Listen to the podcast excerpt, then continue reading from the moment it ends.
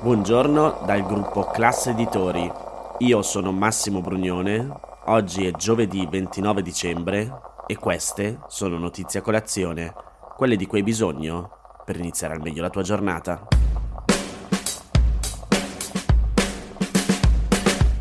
L'avrete di sicuro seguito, nel giro di circa un mese la Cina è passata dalla rigidissima politica zero Covid, che prevedeva misure estreme per contenere i contagi, all'eliminazione ormai completa di praticamente tutte le restrizioni.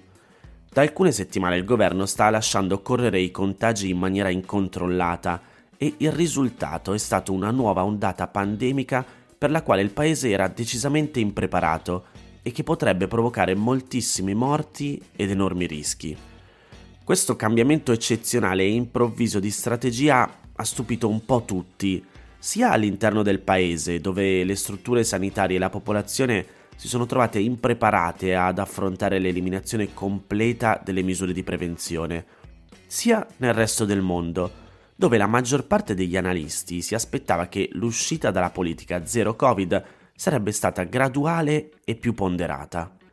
Non è stato così, ed ecco allora che il Ministero della Salute in Italia ha disposto l'obbligo di sottoporsi a tampone anti-Covid per tutti i passeggeri in arrivo dalla Cina e chi risulterà positivo al test verrà posto in quarantena. E anche negli Stati Uniti, a partire dal cinque gennaio, a chi sbarca dalla Cina verrà chiesto di esibire un test negativo effettuato non più di quarantotto ore prima dalla partenza, mentre la regione Lazio e la Lombardia avevano già anticipato questa ordinanza, anche perché da quel che ha fatto sapere l'assessore alla sanità della regione Lombardia, Bertolaso, su un volo proveniente da Pechino, il cinquantadue per cento dei passeggeri è stato trovato positivo al Covid.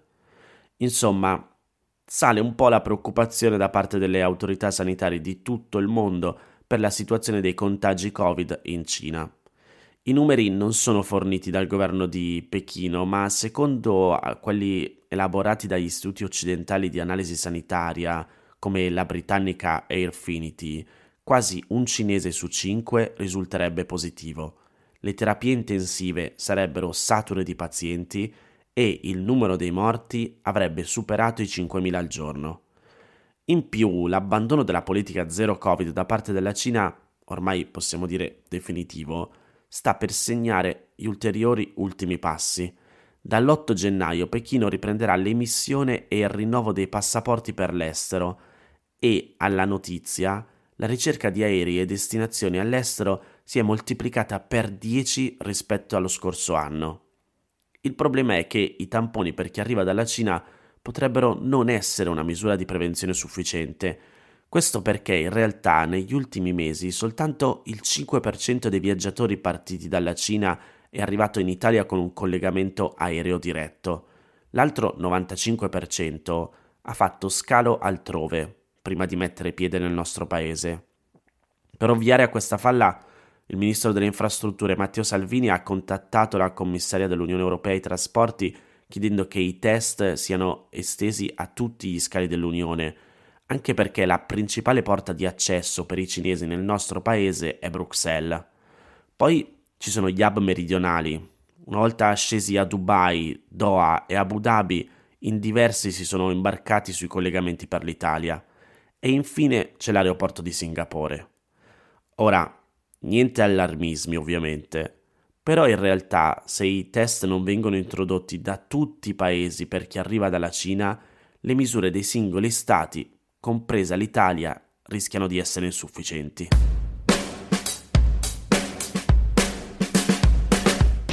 Il governo ha approvato con un decreto il nuovo codice per le O N G che effettuano il soccorso in mare. In sintesi, sono state introdotte regole e sanzioni sia per il comandante della nave sia per l'armatore, ma anche norme semplificate per la richiesta di asilo e di permesso di soggiorno o per chi dimostrerà di avere i requisiti. Il primo commento alle nuove regole è arrivato dalla Sea-Watch, che ha definito il provvedimento l'ennesimo tentativo di ostacolare e criminalizzare le attività delle navi della società civile. Leggo tra virgolette: nessun governo può impedire a una nave di sottrarsi all'obbligo di soccorso e nessuna nave si rifiuterà di accogliere chi chiede aiuto nel Mediterraneo centrale. Rispetteremo il diritto internazionale come abbiamo sempre fatto. Facciamo però un passo indietro. Vediamo cosa prevede il testo del decreto. Secondo il nuovo regolamento, leggo testualmente, il transito e la sosta in territorio nazionale sono comunque garantiti ai soli fini di assicurare il soccorso e l'assistenza a terra delle persone prese a bordo a tutela della loro incolumità. Le operazioni di soccorso devono essere immediatamente comunicate al centro di coordinamento competente per il soccorso marittimo nella cui area di responsabilità si svolge l'evento e allo stato di bandiera ed effettuate nel rispetto delle indicazioni delle predette autorità. Appena effettuato l'intervento, poi, le navi delle O N G dovranno seguire un codice di comportamento che contiene quattro regole tassative.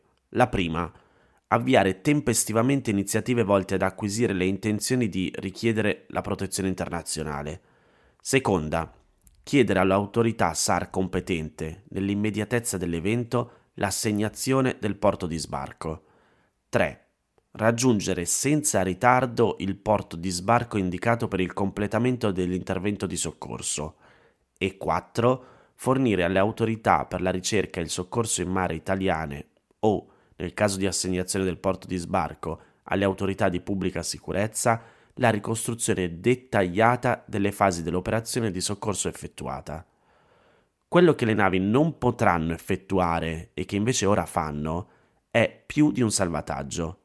In pratica, se durante il viaggio dovessero comunque esserci altre emergenze, leggo tra virgolette il testo, le operazioni successive alla prima devono essere effettuate in conformità agli obblighi di notifica e non devono compromettere l'obbligo di raggiungimento senza ritardo del porto di sbarco, che sembrerebbe dire la norma che se devi deviare un po' la rotta per salvare altre persone in mare non puoi farlo, devi dirigerti direttamente in porto e lasciarle lì, in mezzo al mare.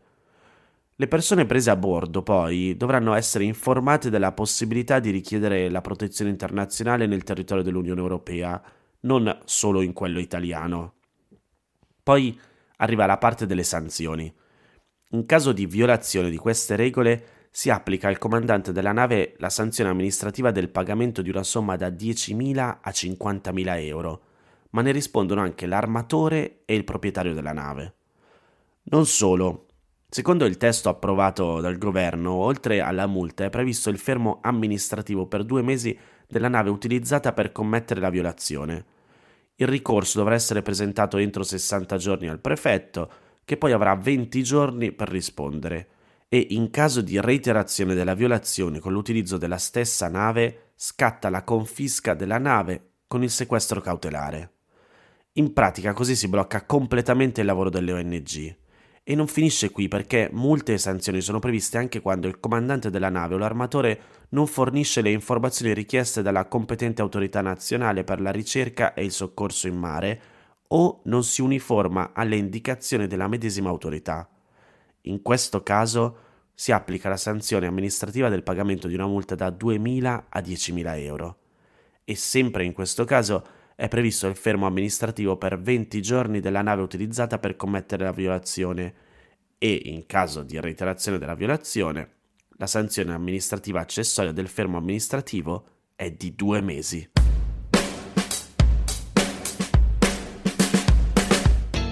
Ormai l'abbiamo imparato, la Russia è il secondo esportatore di petrolio al mondo dopo l'Arabia Saudita e il secondo fornitore dell'Unione Europea. Ora, cosa sta succedendo? Il ventisette dicembre Mosca ha annunciato che a partire da febbraio duemilaventitré non venderà più petrolio a chi applicherà il tetto al prezzo a sessanta dollari scattato lo scorso cinque dicembre insieme all'embargo europeo del greggio che viaggia su nave. E allora qui scattano un po' di domande. Quanto petrolio perde in questo modo l'Unione Europea? Quanto ne vende ancora la Russia? E a quale prezzo realmente? Secondo l'International Energy Forum, l'embargo porterà ad avere almeno tre milioni di barili in meno ogni giorno per i paesi dell'Unione Europea e l'Italia si trova in una situazione molto particolare perché con la sanzione dell'Unione Europea il nostro paese non può più importare greggio via nave dalla Russia, ma il problema è che non esiste un oleodotto da cui farlo arrivare, quindi di fatto non è più possibile comprare greggio da Mosca, nemmeno sotto il price cap. Mentre invece Fino a un mese fa il greggio rosso via nave era molto utilizzato, visto che la raffineria più grande del nostro paese, la Isab di Priolo in Siracusa, di proprietà della società russa Lukoil, che da sola fornisce il ventidue per cento dell'intero fabbisogno annuo di prodotti derivati dalla raffinazione come carburanti, gasolio e benzina, comprava greggio dalla casa madre russa. Non so se ve lo ricordate, la storia era stata scoperta dal Wall Street Journal, ma comunque sta di fatto che nel duemilaventuno compravamo in media centoventimila barili di petrolio al giorno dalla Russia. Ad agosto siamo arrivati a quasi cinquecentomila. Ora, se entriamo nello specifico del prezzo del barile di petrolio russo, si chiama il greggio Ural, questo in realtà è inferiore a quello scambiato sul mercato di Londra, il famoso Brent, e la differenza nell'ultimo anno è aumentata.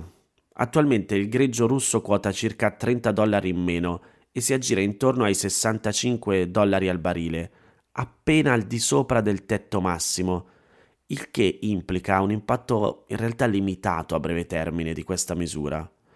Non solo, secondo alcuni osservatori, Putin starebbe vendendo il greggio a un prezzo inferiore al tetto, anche a meno di cinquanta dollari, e in base agli ultimi dati dell'Agenzia Internazionale dell'Energia, a dicembre ha toccato anche i quarantatré dollari.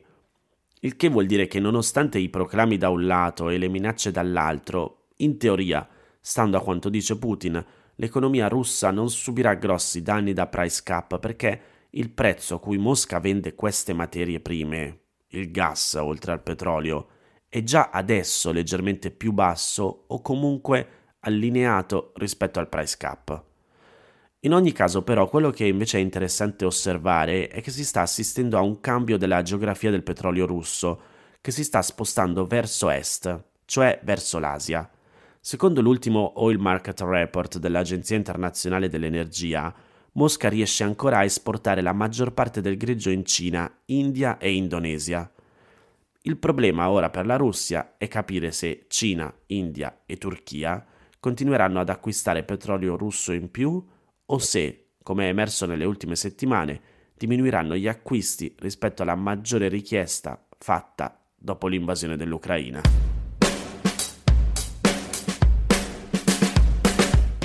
Queste erano le notizie a colazione di oggi. Se volete suggerirmi alcune notizie o mandarmi i vostri commenti su quelle trattate potete scrivermi all'indirizzo email notiziacolazione chiocciola class punto it. Come sempre, se volete potete diffondere questo podcast condividendolo con qualcuno a cui pensate possa interessare e se volete rimanere aggiornati c'è il canale Telegram di Notizia Colazione. Nel sommario della puntata poi trovate il link per gli altri podcast del gruppo Class Editori.